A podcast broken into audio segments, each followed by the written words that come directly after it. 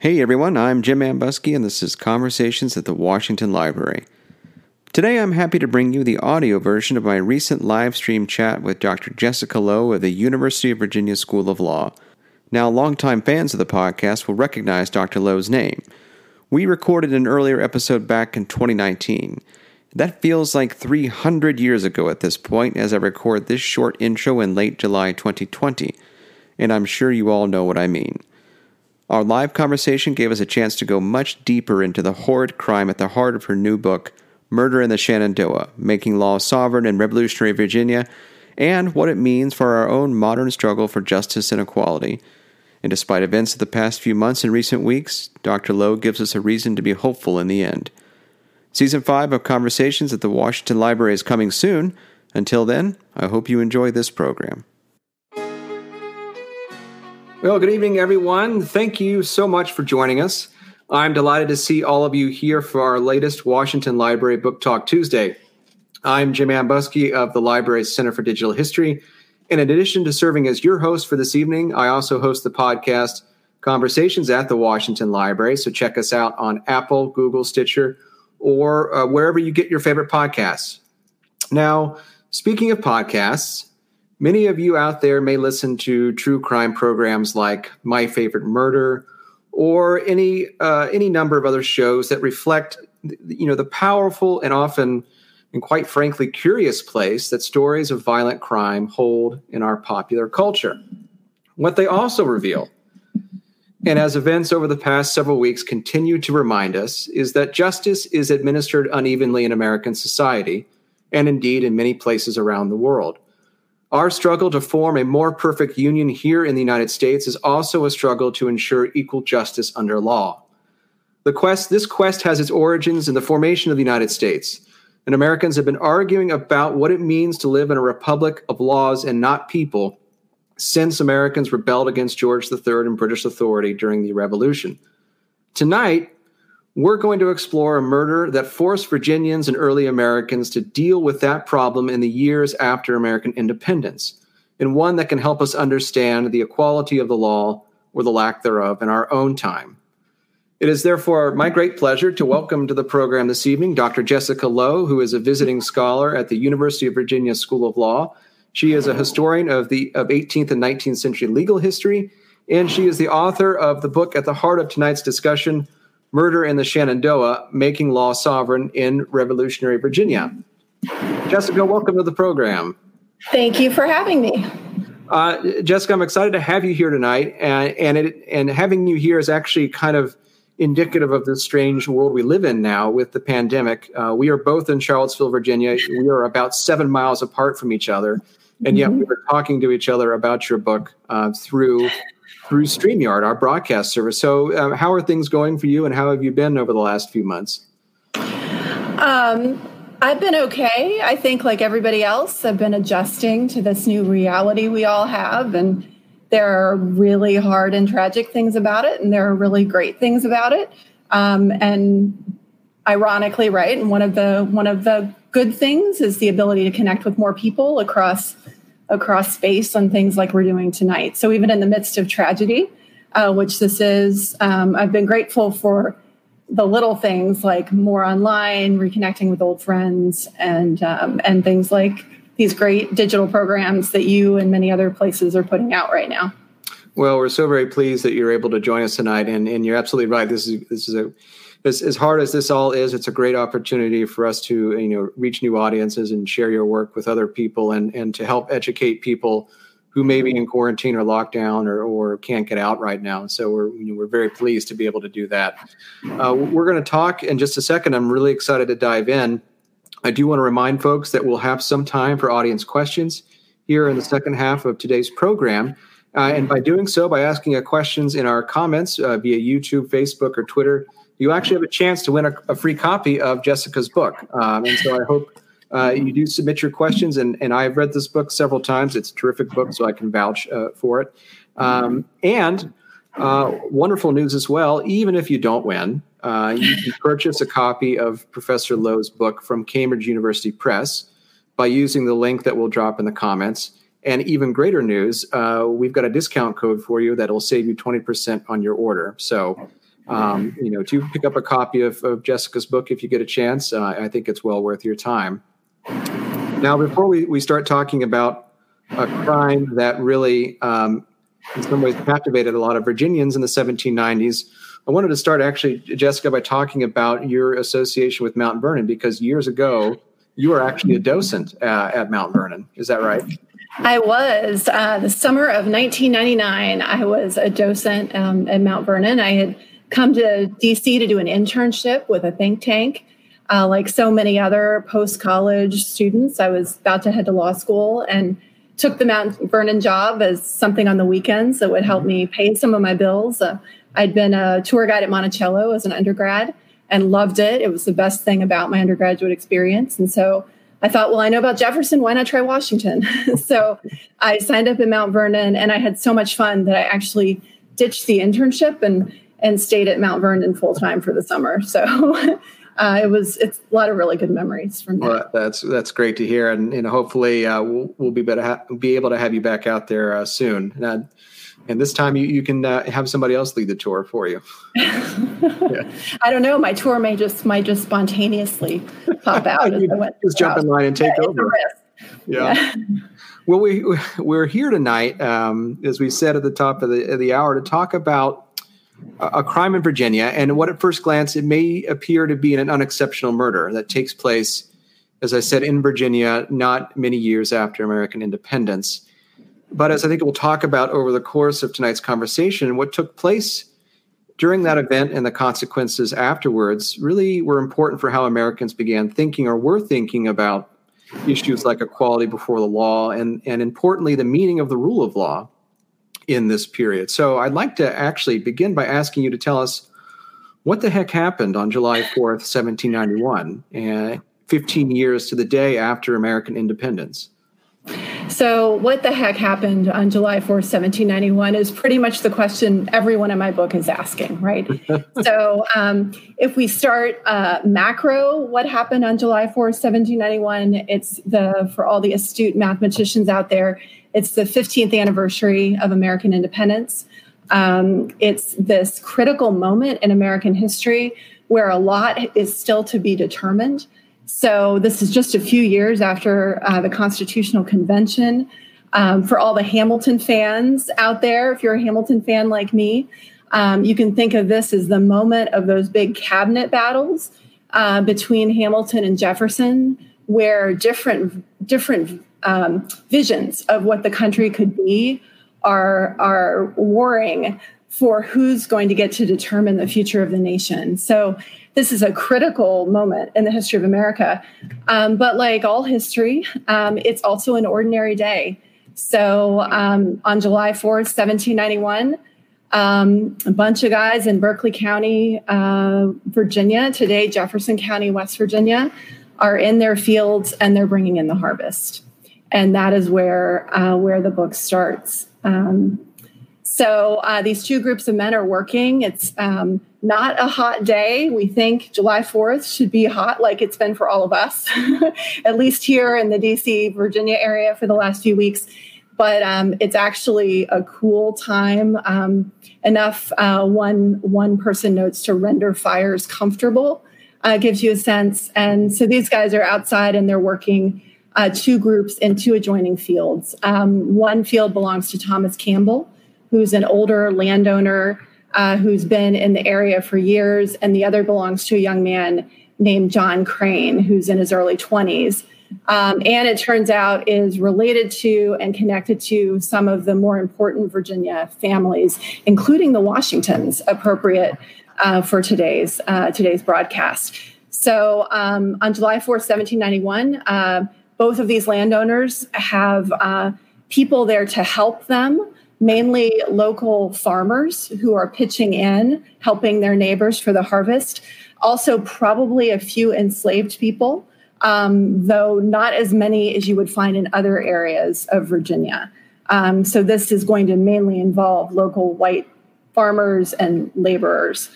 Um, at some point during the day, something happens. And what happened is going to be one of the key questions of this case. But something happens, and the workers in Campbell's Field challenge John Crane and his men to a fight.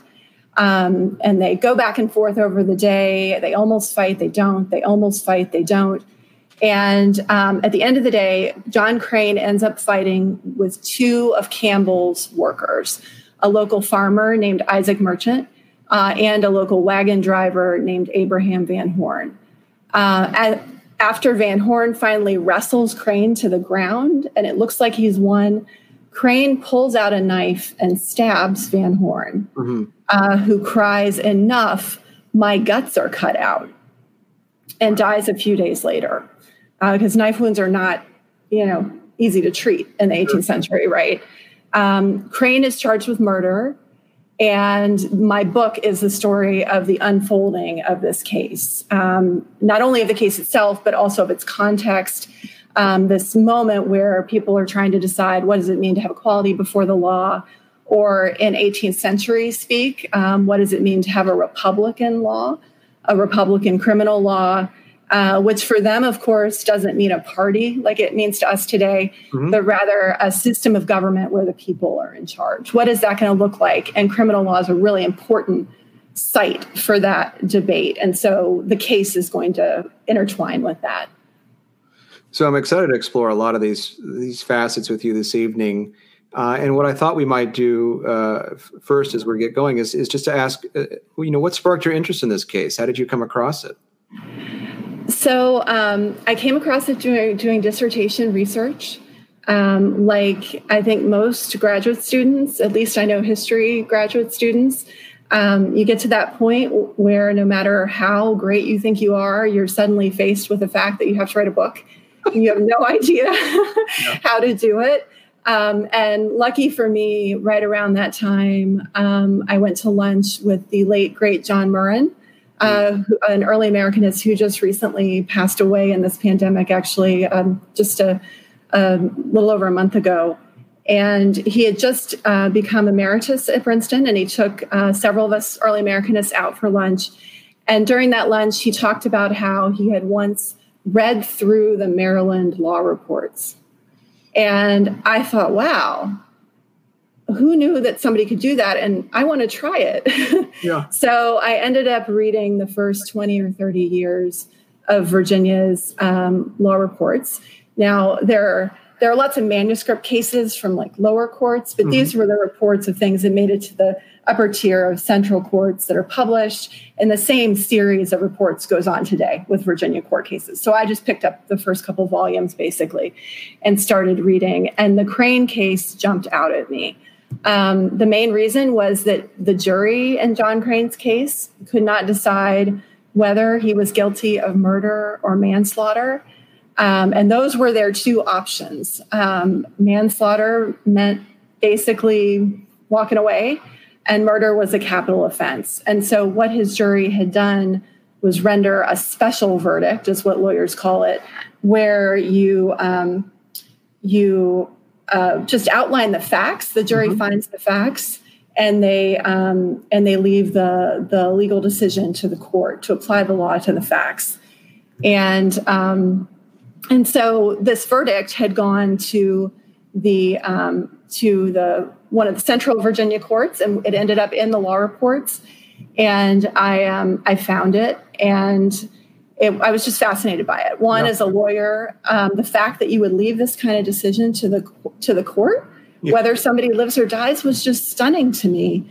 Um, and the and the second part of it was the facts in this verdict were just amazing. They had basically found everything that happened on this day in this seemingly insignificant field in what's now uh, the Eastern Panhandle of West Virginia and that's a real gift for a historian especially of early america as you know like um, we're often limited to papers by washington or jefferson or people like that which are amazing resources but they give us the world through the eyes of those elites.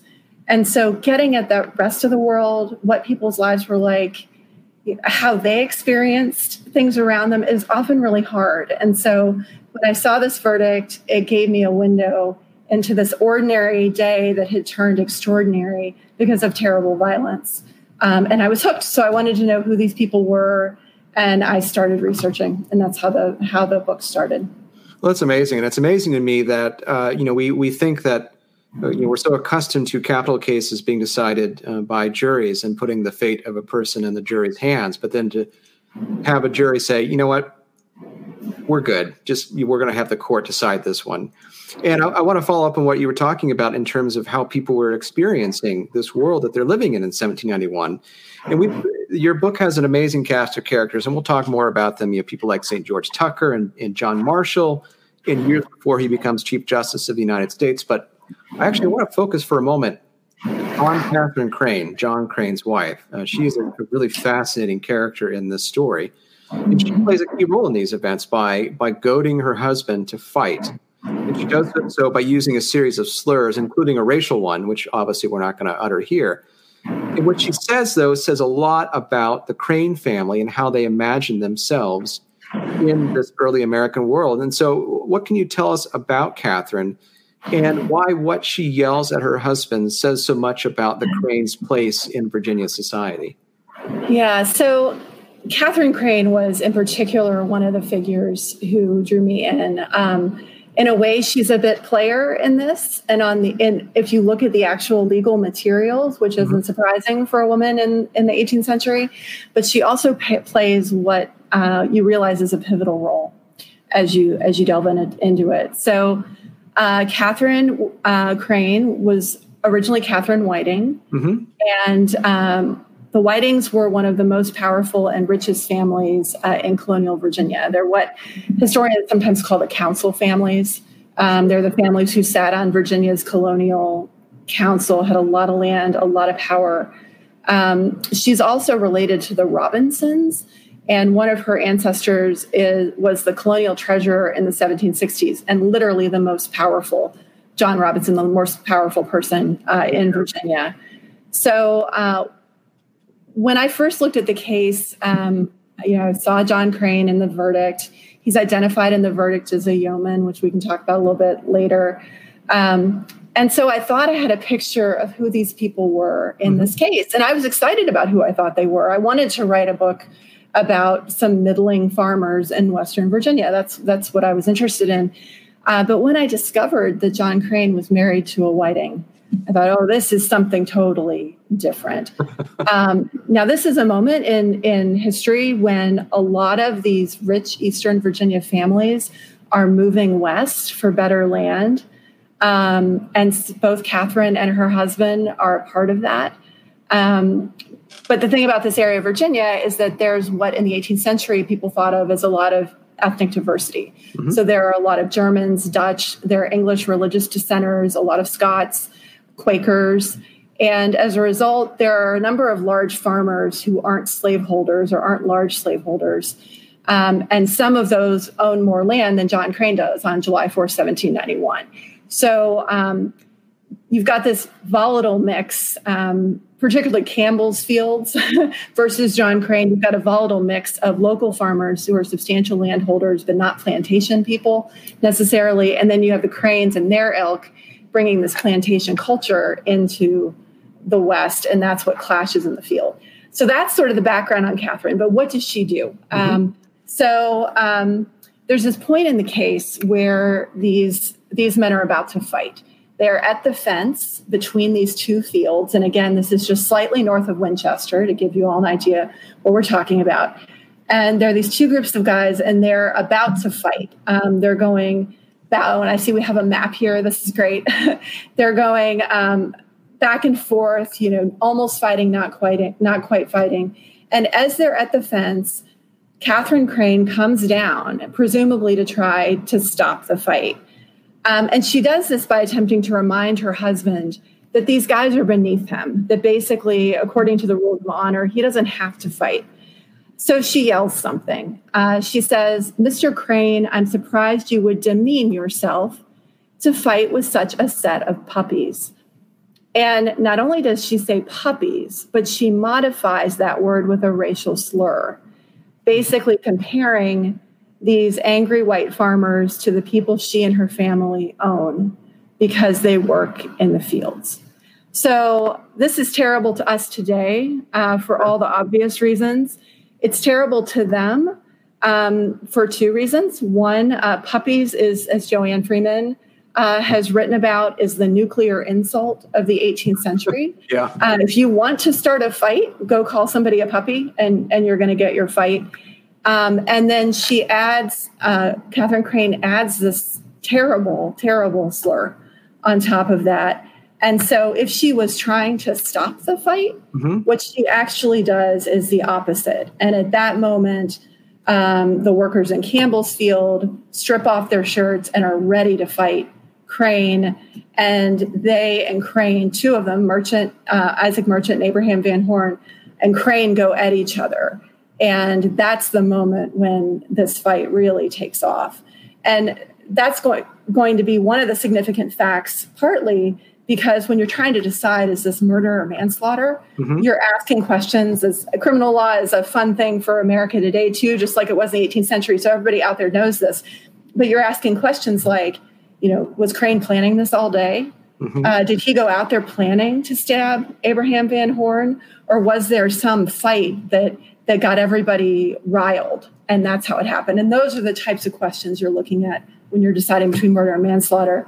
And Catherine Crane's intervention is a moment where we could possibly say, no, this is this is a new conflict, um, not just what happened earlier in the day. But yeah, it was it was fascinating to me when I saw that and realized too that um, this elite woman from this powerful slaveholding rich family was really revealing what she thought about a lot of different things um, when she said this.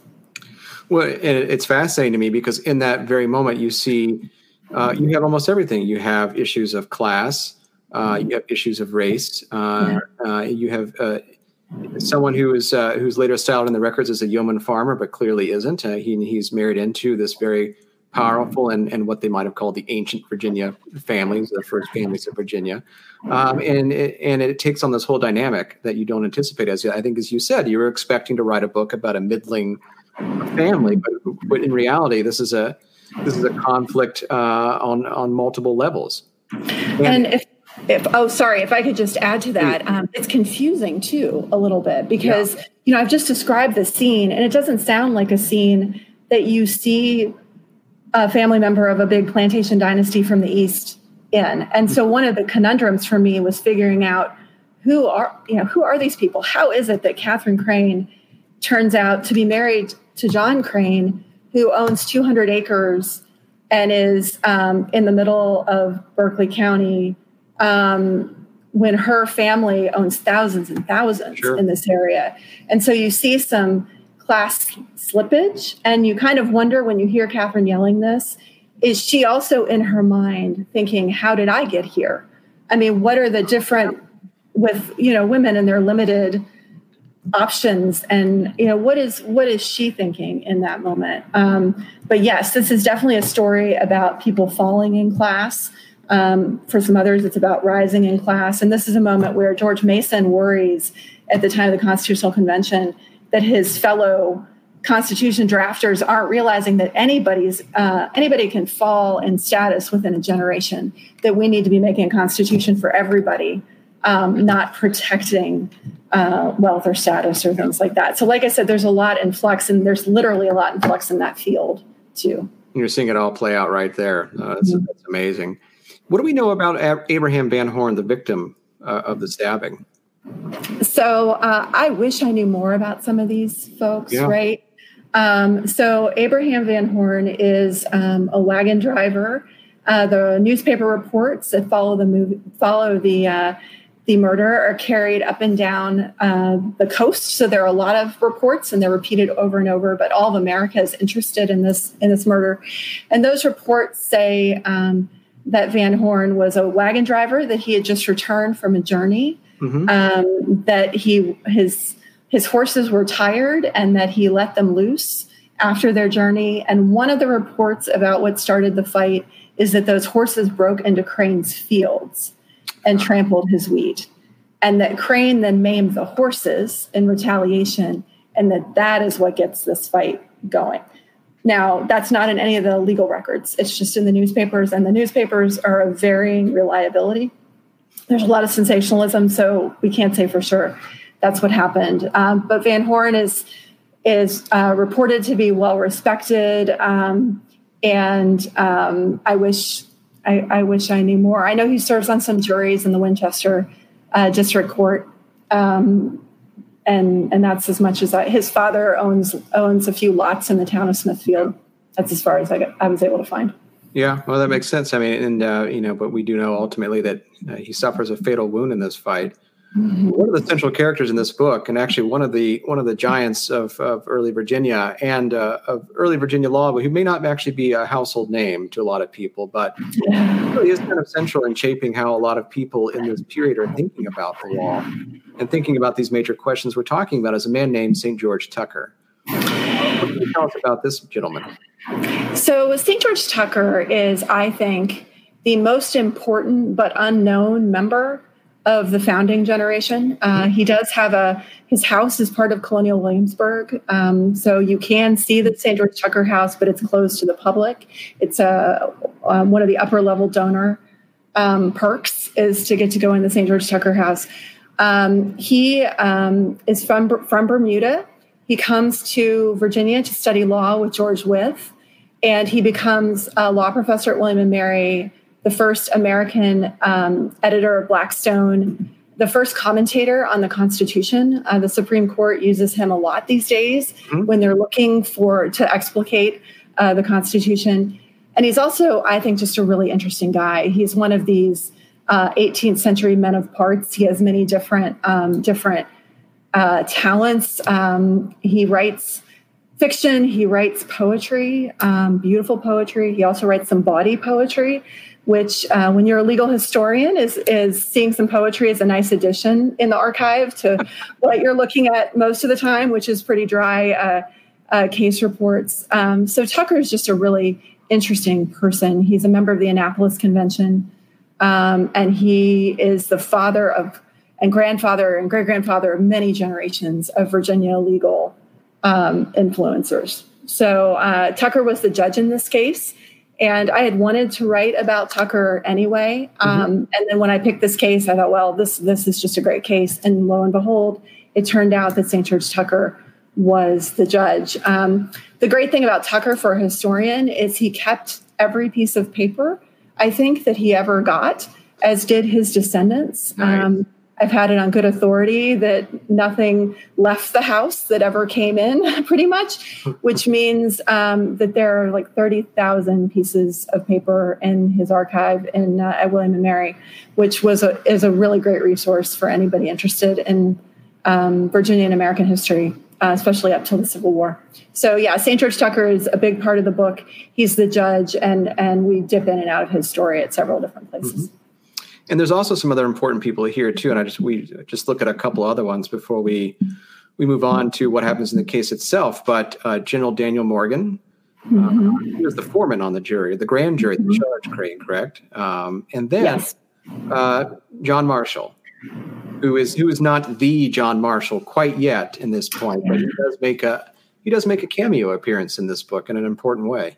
Uh, so John Marshall was one of my last finds in this research. Um, I uh, he represents Crane at the appeal, what's essentially the appeal stage. It's not really an appeal. Um, the jury renders. Uh, we'll go through the whole timeline in a minute, but uh, the jury renders the special verdict, and it goes to all of the the Virginia District Court judges en banc, basically, and they uh, decide. Um, whether it's murder or manslaughter, and um, John Marshall represents Crane at that stage.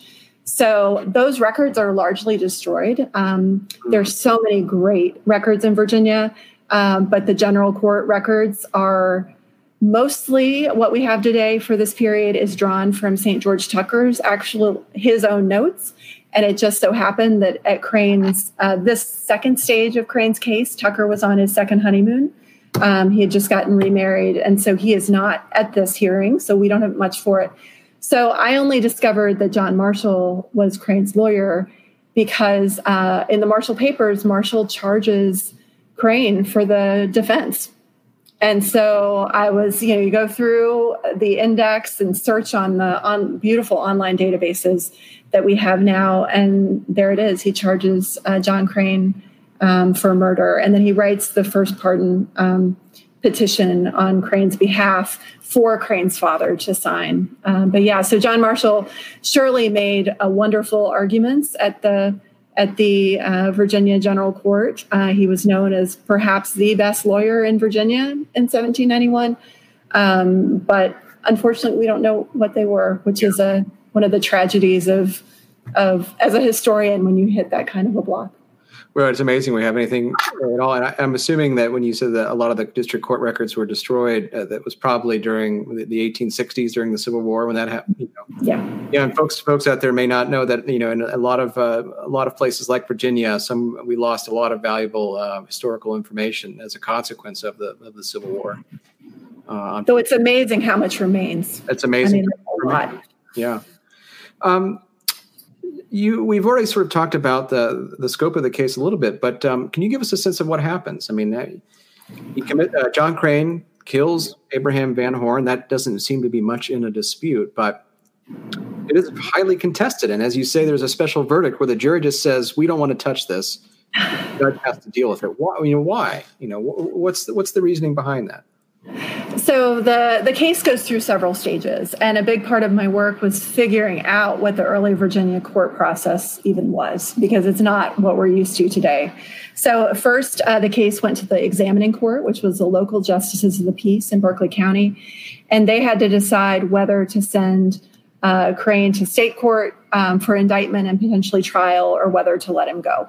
Um, and this is one of these remnants from when the trials were all held in Williamsburg. And so the local county court would figure out is this worth it? Like, is this worth sending jurors and witnesses and everybody, everybody to Williamsburg? So that's where it starts. Um, then they say yes, uh, they charge him. And so it goes to the district court, which is a new court. Uh, Virginia has just established these trial courts that where judges travel on circuit around uh, the state. And so this one's in Winchester, and that's where Tucker uh, is the judge. Um, interestingly, those usually had two judges presiding, um, which we're not used to at all today. Yeah. But one was sick, um, and when you're traveling all over, you know that's going to happen. So they they only had Tucker was the only judge there. Uh, their Crane was indicted, and um, interestingly, as we sort of referenced earlier, in the jury's uh, in the grand jury's indictment, there's um, they have this long, you know, normal indictment like you would expect. Here's what we're finding, we're charging him with, and then there's this big blank, and then they've written in in much bigger script a word. So the blank is for Crane's class. In the uh, 18th century, they identified everybody according to their class. So, you know, George Washington Esquire is what it would have said, right? Um, so Crane is identified as John Crane Yeoman. And that's why at first I thought I was dealing with middling farmers uh, in Virginia. And then I realized, oh, I'm really not. So what happened at the indictment stage is the grand jury couldn't decide what is this guy? So they left a blank and later somebody filled it in, which tells us that I wasn't the only person confounded uh, by Crane's class, but that this was being negotiated actually as part of the indictment. And I'm so that was very interesting to me. Then he's tried um, and then his jury is sent away to deliberate. And this is a time where jurors are sequestered without food or drink. Yikes. So they are away for two, almost two days. And they um, finally, they can't agree. What do you do when you're hungry, you're thirsty, and you can't agree? And so what this jury finally did uh, is they rendered this special verdict where they said these are the facts this is what we agree on. We don't we can't agree on murder or manslaughter. Here court here judge tucker you decide. You you know we're going to pass the buck to you. Um, and so tucker passes it on uh, with the permission of the defendant to the general court to all the judges assembled together which is the defendant's right to have more than one judge decide this. Um, that general court meets in Richmond um, in the fall, I think it's November. They decide this is murder, much to the shock of a lot of people in Berkeley County. And then three jurors actually write to the governor and say, We've met manslaughter. We don't agree that he's convicted of murder. Like, we didn't think that. Um, and at the same time, the Cranes start their own pardon campaign. And they ask for pardon on the basis of the fact that John has what they call lunatic fits. And this was one of the one of these things about this case that also really drew me in is there are pages and pages in the calendar of Virginia state papers and the governor's papers uh, describing John's impairments, mm-hmm. describing things people have witnessed. And they track this, what was called lunacy at the time, which you could bring up in a legal proceeding. There's not a, a, a perfectly prescribed way to bring it up in Virginia in the 18th century. Um, usually it was during trial. Here they waited till the pardon stage, which may have been a mistake. Um, but you have pages and pages of people describing these impairments, and even the jailer of the Winchester, um, the keeper of the Winchester jail, where Crane is being held, writes in and says, "I've seen this too." And so when you get to that stage, you start to wonder. Um, you know, as I researched this, there were moments where I thought, "Oh, this Crane guy is just terrible," and then there are these other moments where you think, "I don't know what justice actually is here." Um, and this was one of those was one of those moments.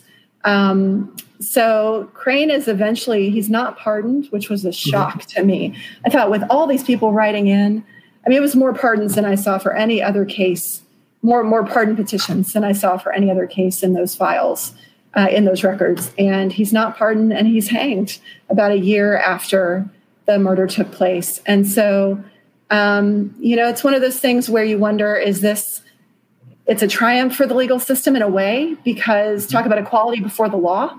Like all those connections didn't save him. On the other hand you get the feeling that um, he may not have been totally responsible for his actions and this might be less a triumph than a tragedy. So it's um, there's a lot of ambiguity throughout this case well, and I want to pick up on on that question you just asked. What is justice? I think that's a fascinating one here in this context.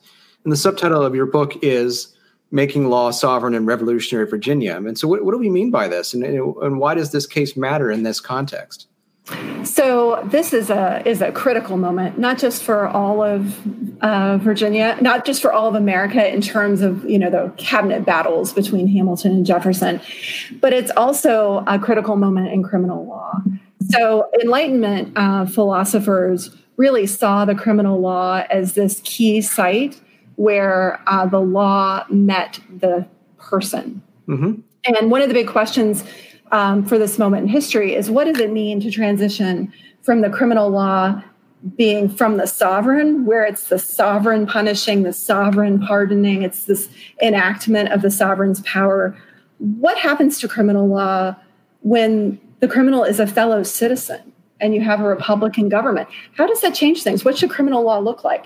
Everybody knows it shouldn't look like Britain because um, they have over 100 capital crimes, and even uh, the great legal commentator, Sir William Blackstone, says that it's too much. And Blackstone thinks all English law is great. and this is the one time where he's like, no, this is too much. This needs to be reformed. Um, it's even called the Bloody Code because it's it's um, there's just so much capital punishment in it, and that also raises not only cruelty issues but the feeling of arbitrariness mm-hmm. when who gets executed, who gets pardoned, and so one of the things reformers want to do is to create this um, regular this regular um, uh, less punitive but more certain criminal law um, and eliminate the death penalty for most cases, things like that. So, this is this important moment where a lot of people are talking about criminal law. Jefferson had proposed reforms mm-hmm. with the Virginia revisals of the law um, in 1770s, 1780s. They failed by one vote in the mid 1780s, not too long before Crane's case. So, when John Crane comes before the courts, everybody knows this law is a mess, that it needs to change, that it's too punitive, and yet he they're still using it. And so this is one of these other kind of liminal uh, spaces that we see uh, in this case. So this is, a, this is a concrete moment where we can literally see them trying to work out these problems in real time through this mm-hmm. case. And, and as the case reveals, it's completely messy, and American law is completely messy. And um, you know, I love this question about you know that the Americans, you know, thought of George III as the fountain of justice, um, and sovereign, and the sovereign dispensed justice. Well, as you rightly say, what happens is if the sovereign is sitting right next to you and, and you're on equal level how does that actually work mm-hmm. and the phrase that we you know many of us has heard is no sovereign have heard is no sovereign but the laws yeah um, or thomas paine said in america the law is king Uh, so that's what they're trying to do, and especially in the 1770s, they're it's it's almost they're excited. Like we have a chance to create the world anew is one right. of the things they say. And what does that mean? Well, it means making the law sovereign. Well, great. Well, what is what is that law? What is that? How is it different? And that's that's a key debate. Precisely. Well, I've got one more question for you, Jessica, but I do want to remind the audience we're about to turn to your questions, so please submit them and, and do submit them for a chance to win a copy of Jessica's book. But my, my final question for you, Jessica, is um, is in thinking about this case that took place in the 1790s and the ways that it sparked discussions about equality under the law and equal justice and the rule of law. And as we've just talked about, the law is a complete mess, and Americans are excited but also uh, and a lot of times frustrated trying to figure out what it actually means to rule and govern themselves. How does this help us understand uh, something about our own modern struggle to ensure equality of justice and to create a republic of laws and not people?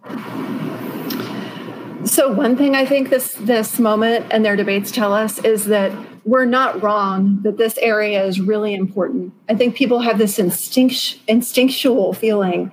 We see it on the news right now we see it in America's constant like and historical fascination with crime dramas. I mean, and people were fascinated with crime stories in the early republic too. This is has sure. a long pedigree, but I think especially with the the kind of horrible stuff we've been seeing recently, a lot of people have this instinct. Not only is this bad, there's something critical in this, and that is what this the founding generation that's what enlightened the enlightenment theorists this is what everybody thought is that this criminal sphere is sort of um, the place where the real power is revealed. Mm-hmm. and so um, i think that's the one thing that this really has to teach us. Um, the other thing i've been thinking a lot about is what this book was going to be and then it didn't end up being. Um, but one thing i was really interested in when i started this was change over time. And uh, this story was so fascinated. I fascinating. I stayed in this early republic period, um, but I teach a class called Crime and Punishment in American History, mm-hmm. and that's sort of the longer story where this is just the beginning. And one of the things we look at, especially, is how uh, criminal law in America changes over time, and how it especially changes um, after the Civil War. Once criminal law is no longer just a regime for controlling white people mm-hmm. but is instead a way to recreate the slave system, a system of racial control. And one of the things I found in my work that surprised me is that while my early American American people are these lawmakers are really interested in in details of fairness and procedure and technicalities, they will turn over a conviction in a heartbeat. Doesn't matter if, if it's gone through trial. Things that today that we'd be like, okay, that's we'll just let that stand. They are just tiny typos in indictments. I mean, they are hyper vigilant to rights and freedom in the criminal realm, and that is going to go completely the other way after the Civil War. And so it shows, um, and that's because of who who they're who these systems are directed at in these two periods. And you can see really starkly how uh, race when it enters into this, mm-hmm. um, how telling that is, and how the system changes.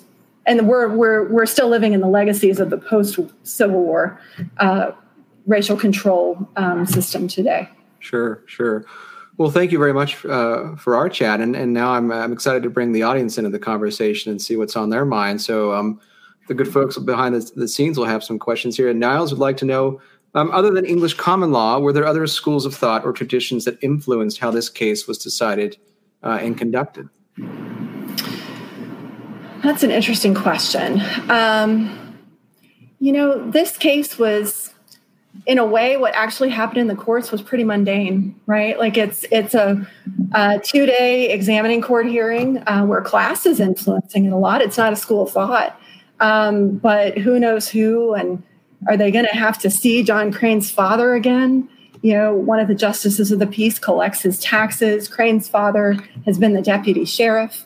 Um, he's friends with Charles Washington, George Washington's younger brother, who has founded a town in Charlestown uh, on his own land. And John Crane's dad is one of the trustees. So I think it's more concerns like that. Um, the English common law and the Virginia version of it, which isn't quite the English common law, um, but the Virginia common law version of the English common law is um, is what they're applying, but these other factors really matter. And you see that in the pardon stage too, where every petition mentions a visit from James Crane, just about everyone being visited by James Crane, being called on by James Crane, and you can see the influence of these parents, which ultimately isn't successful. But I'd say relationships are a lot more important than any other school of thought in this particular particular case. Great. Well, thank you, Naz, very much. Uh, excellent question. Cynthia Miller would like to know in the 1790s, how were juries selected? Were they asked a series of questions as potential jurists are now and by different sides of the court? Oh, that's a great question. So, um, juries both look very similar and very different. Uh, the jurors um, often know the parties. So, you're not going to strike a juror because they know John Crane because everybody knows John Crane. And in fact, um, one of the jurors in his trial was the county court clerk at the county stage. So the guy whose job it was to write down all the proceedings in the county court for this case then sat on the jury at the district court. And at first I thought, that can't be right. That's the same name. Um, so this the idea we have today of you're completely insulated from it and then you come in to the case and you only get the information that you hear in the courtroom is very different. Um, that you can strike jurors.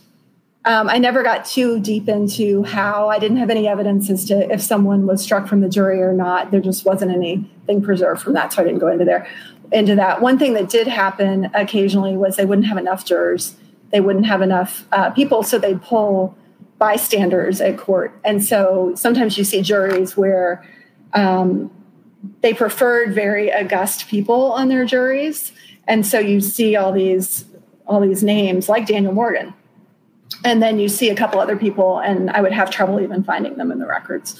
So there was the statutory way it worked, which it was supposed to be the richer landowner guys, and then the actual way it works, which is we need a few more people. Can we pull somebody in? Well, and that's a good example too of how the law, you know, works. It's written in one way, but it doesn't always apply in reality in the other way. Certainly. Well, thank you. Yeah, great question. Uh, Penny would like to know, uh, Professor Lowe, how about or how long did these types of cases last back then? So uh, Crane's case is just um, slightly over a year from beginning to end. But unlike a case we're used to today, that's not all in court. Um, now, today most cases aren't a year in court either, but but um, you do see the occasional celebrity trial that seems to go on and on and on, right? Um, so each the examining court and the county court was two days. The district court trial, I think, was a day, and then the jury was out for two. I think that's right. And then uh, there was a wait to go to the appellate basically court to decide if it was murder or manslaughter. That would have been, I think, a single day hearing. We don't have the kinds of transcripts that you do today. I wish we did. but instead, there are just a few pieces of paper here, a few pieces of paper there, lawyers' notes or letters, and you end up having to piece together. But Crane's, I should say too, Crane's proceedings are longer than most. So two days in that examining court, it's the only case I ever found that took two days, and that's because of who he was. Most people, you know, you come in and they, you know, 30 minutes and they they're done with you. An hour, they're done with you. Um, it's only his status that gives him even that much time. So in most other instances, you really are getting a right to a speedy trial by being in and out in 30 minutes or so. Yeah, yeah, which isn't isn't necessarily great if it's a capital case, right? Right, right, right. Well, great question. Thanks so much. Geraldine would like to know uh, has there been other trials that jurors uh, hand over the facts to the judge? Was this common in Virginia and did it happen in other states? So, that is a fabulous question. Um, so, when I first saw this, they're all fabulous questions, I should say. Um, so, when I first saw this, I thought, this is weird. you know, I'm a lawyer, and I thought, there's no way this happens all the time. Uh, so what I found was that there were a lot of special verdicts in Virginia, especially. They're used other places too. There's a long, long history of special verdicts in English law. Um, juries used to use them as a way to avoid giving a verdict because there was a time where if the jury seemed to give the wrong verdict, the jurors could be prosecuted. So juries would do this. So they'd say, hey, here's the facts. We're going to let you figure out the law. So there's a struggle between jury and judge um, in English history. So uh, even in Blackstone's commentary on the law, when he talks about special verdicts, he uses murder and manslaughter as an example of a time where you would see a special verdict. And I was, I was as a 20th, 20th and 21st century lawyer, I was really surprised by that. However, after the American Revolution, they are under fire because it is a lot of power to give to a judge. So Virginia, as a as a state, jurors tend to render these kinds of verdicts, and I think it's the explanation Judge Tucker gives is it's because the parties don't trust the juries, but they trust the judges more, mm-hmm. and so the parties actually prefer it to having a jury. Um, apply the law. They'd rather just have the jury find the facts. But yeah, it's a great question. And even today, um, there's talk about the extent to which we should use special verdicts in modern criminal law. They are still in use in civil cases a lot. When I was a clerk, we had some special verdicts. Um, sometimes um, some criminal findings look a little bit like this, but there's there's some work on whether this would be a good thing if it makes jurors think more about about what they're rendering and if it makes the outcome more just and more accurate. If I could ask a follow up for just a moment, I, w- I was curious. You said earlier that the, the juries in the 18th century were not fed or, or given water. Was that was that a, a, way to try to compel them to work faster and reach render a verdict as expeditiously as possible? Yeah. So the exact extent of their deprivation can vary. Mm-hmm. So um, they're definitely not fed. Sometimes they're not given water. Sometimes maybe they're just not given, you know, spirits. Uh, so you can't have your whiskey while you're right. But um, but without meat or drink is the is the traditional phrase. And yeah, I think one of the reasons was to just make them agree, like yep. get a verdict and, and move it along. Wow. I'm sure there are people who've done more in-depth work on on the origins of that because that's that's very old as well. That's also a carryover from English yeah, procedure. I was going to wonder if that was a uh, goes back into the into the legal history. Oh yeah. Yeah. Well, let's see what else we've got going on. Adam, hello, Adam. What sort of media coverage was there during and after the trial? Great question. Yeah, so there's a lot of media coverage. Uh, this story um, comes out in several segments, and you see sort of a new report that's got slightly different facts um, at different points over the summer of 1791. And I started to peg those being slightly after different court proceedings, even some like some court proceedings I don't have records for there would be a newspaper report a couple days later, and I could guess. I bet that information came out in the inquest, the coroner's inquest, uh, for instance. So then those stories would be repeated in newspapers around the country. Um, 18th century newspapers loved crime, and they also, you know, couldn't send reporters places, so they would pick up a story and it would be reprinted verbatim over and over. So the Crane story is one of the most um, one of the most repeated stories, um, at least in you know 1791, 1792 that I saw. So people are definitely paying attention to it. Mm-hmm. That period. Yeah. Okay. Thank you very much, Adam. Scarlett would like to know what was the most bizarre or surprising aspect of this case that you found while researching? Oh boy. Um, I feel like this case surprised me at every turn. That's how I got hooked. But I think uh, the most exciting finding for me was um, after I had sort of pieced together a little bit of what happened time wise in the case.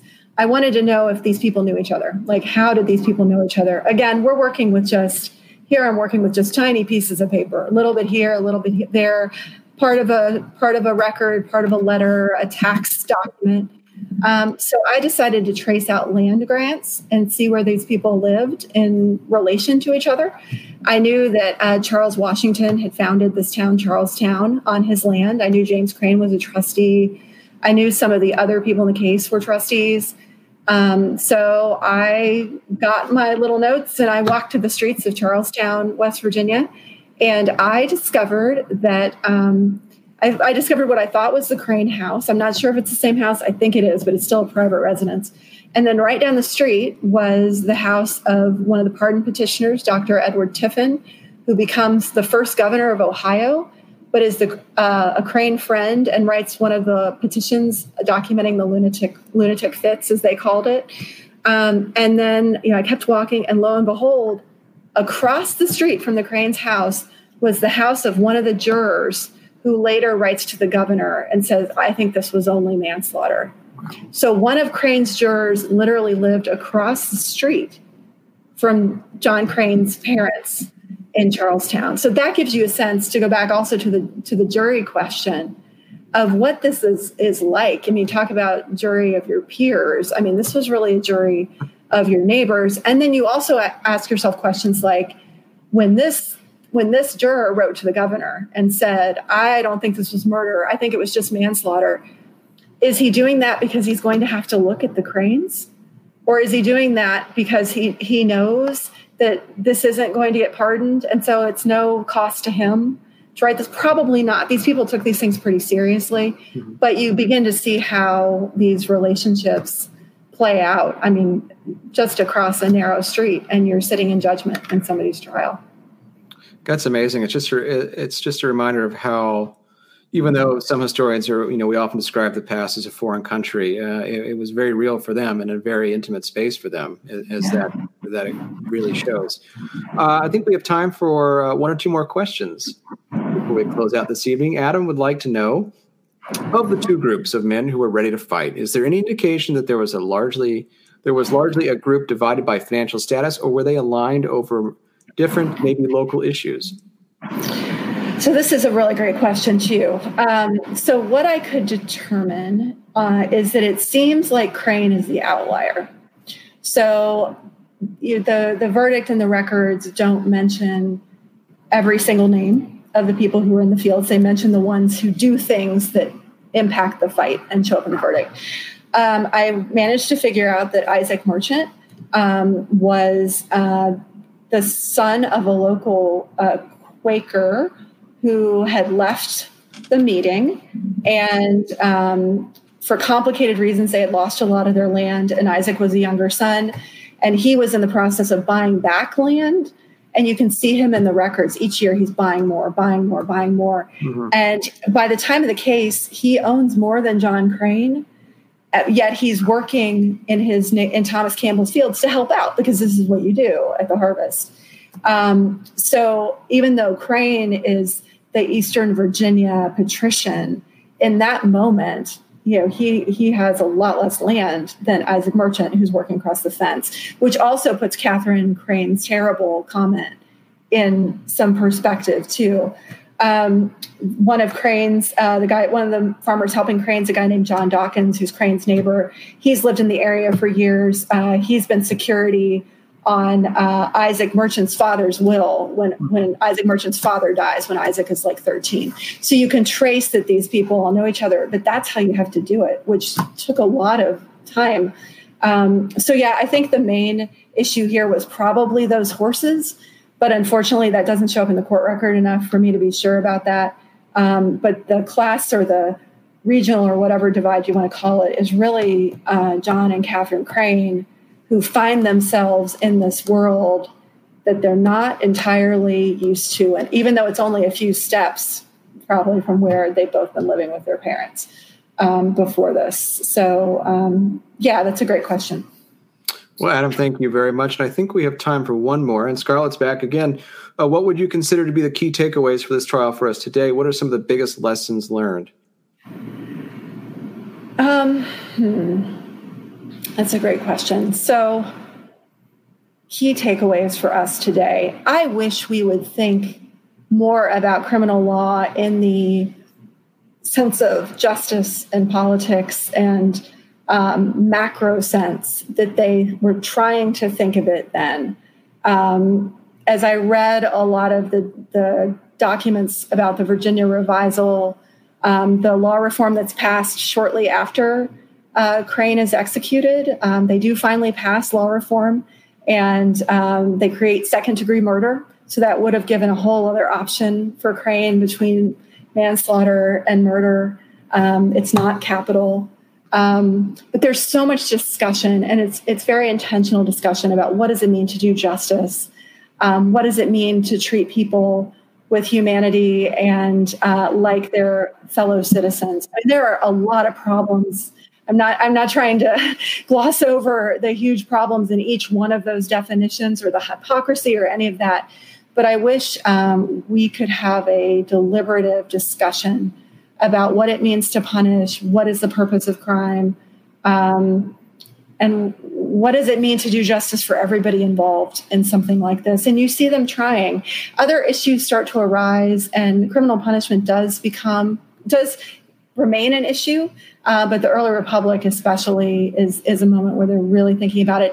And and the other thing about history in general, I think, and this type of history in particular, in particular, is it. I think it always reminds us um, both to be humble, but to have hope so, one of the reforms that comes out um, after Crane's execution is the invention of the penitentiary, um, the first real penitentiary where they're confining people and they're hoping to rehabilitate them. But they do it in this incredibly brutal way. It's like it's different in New York and in Pennsylvania. There are different systems. Virginia creates a hybrid system. Some they make you work, some they put you in isolation, but they're all awful and yet these reformers think they're doing this amazing thing i mean these are these are humanitarian reformers doing terrible things to people and so um, when i say i wish we would think about this more uh, in the way they did i love it that they're asking these questions. I think they're i think they're right that this is the point where power meets the person. But it also reminds us of how wrong we can go. Um, and so this is why i love history and why i think it's so important is it's both gives us hope that that there are things that can be changed and and things don't have to look the way they look. And it also i think should make us humble that people make a whole lot of mistakes.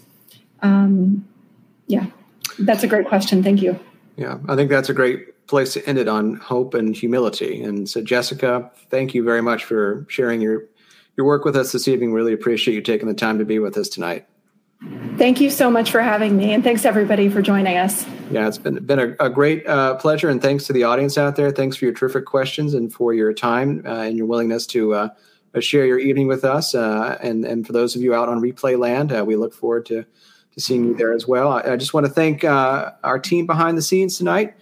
as always, Jeanette Patrick, Samantha Snyder, and Jamie Morris running the images, moderating questions, doing a, a great job as usual, and. Uh, we can't do any of these things without them. So thank you very much uh, for folks there. I do want to give uh, uh you out there a, a, little bit of a programming heads up. Next week on July 28th at 2 p.m. Eastern in the United States and at 7 p.m. in the United Kingdom, we'll welcome Dr. Laura Sandy of the University of Liverpool, uh, who will join us for a discussion of her new book, The Overseers of Early American Slavery Supervisors, and Slave Laborers, and the Plantation Enterprise. This is our first joint production uh, uh, in collaboration with the Robert H. Smith International Center for Jefferson Studies at Monticello. So we're really excited to partner with our friends uh, just down the street, actually from uh, from where I am, and uh, just down the hill from where Jessica is right now. And then uh, finally, on August the 13th at 7 p.m., we will welcome Dr. Stephanie Jones Rogers of the University of California, Berkeley, for a conversation about her prize winning book, They Were Her Property White Women as Slave Owners in the American South. Uh, those will both be excellent conversations, and I'm sure we'll pick up on some of the themes we've talked about here tonight. You can find more information about both of these programs and watch all of our, our past shows by going to mountvernon.org slash GW Digital Talks. And I hope you'll join us for both these programs and much more. So again, Jessica, thanks so much. Uh, we really appreciate your time. And to, to you all out there, out there, thanks, gang. We appreciate uh, uh, you welcoming us into your homes each evening, or not each evening, but every Tuesday. Uh, and uh, we look forward to seeing you again soon. So good night and good luck. Thanks for listening to Conversations, a production of the Fred W. Smith National Library for the Study of George Washington. This episode was hosted and produced by me, Jim Ambuske. Our music was composed and performed by Ginger and David Hildebrand. If you'd like to support this podcast, as well as new research into George Washington and his world, you may do so by making a contribution to Mount Vernon. More information is on the webpage for this podcast at www.mountvernon.org slash podcast. Thanks, and we'll see you next time.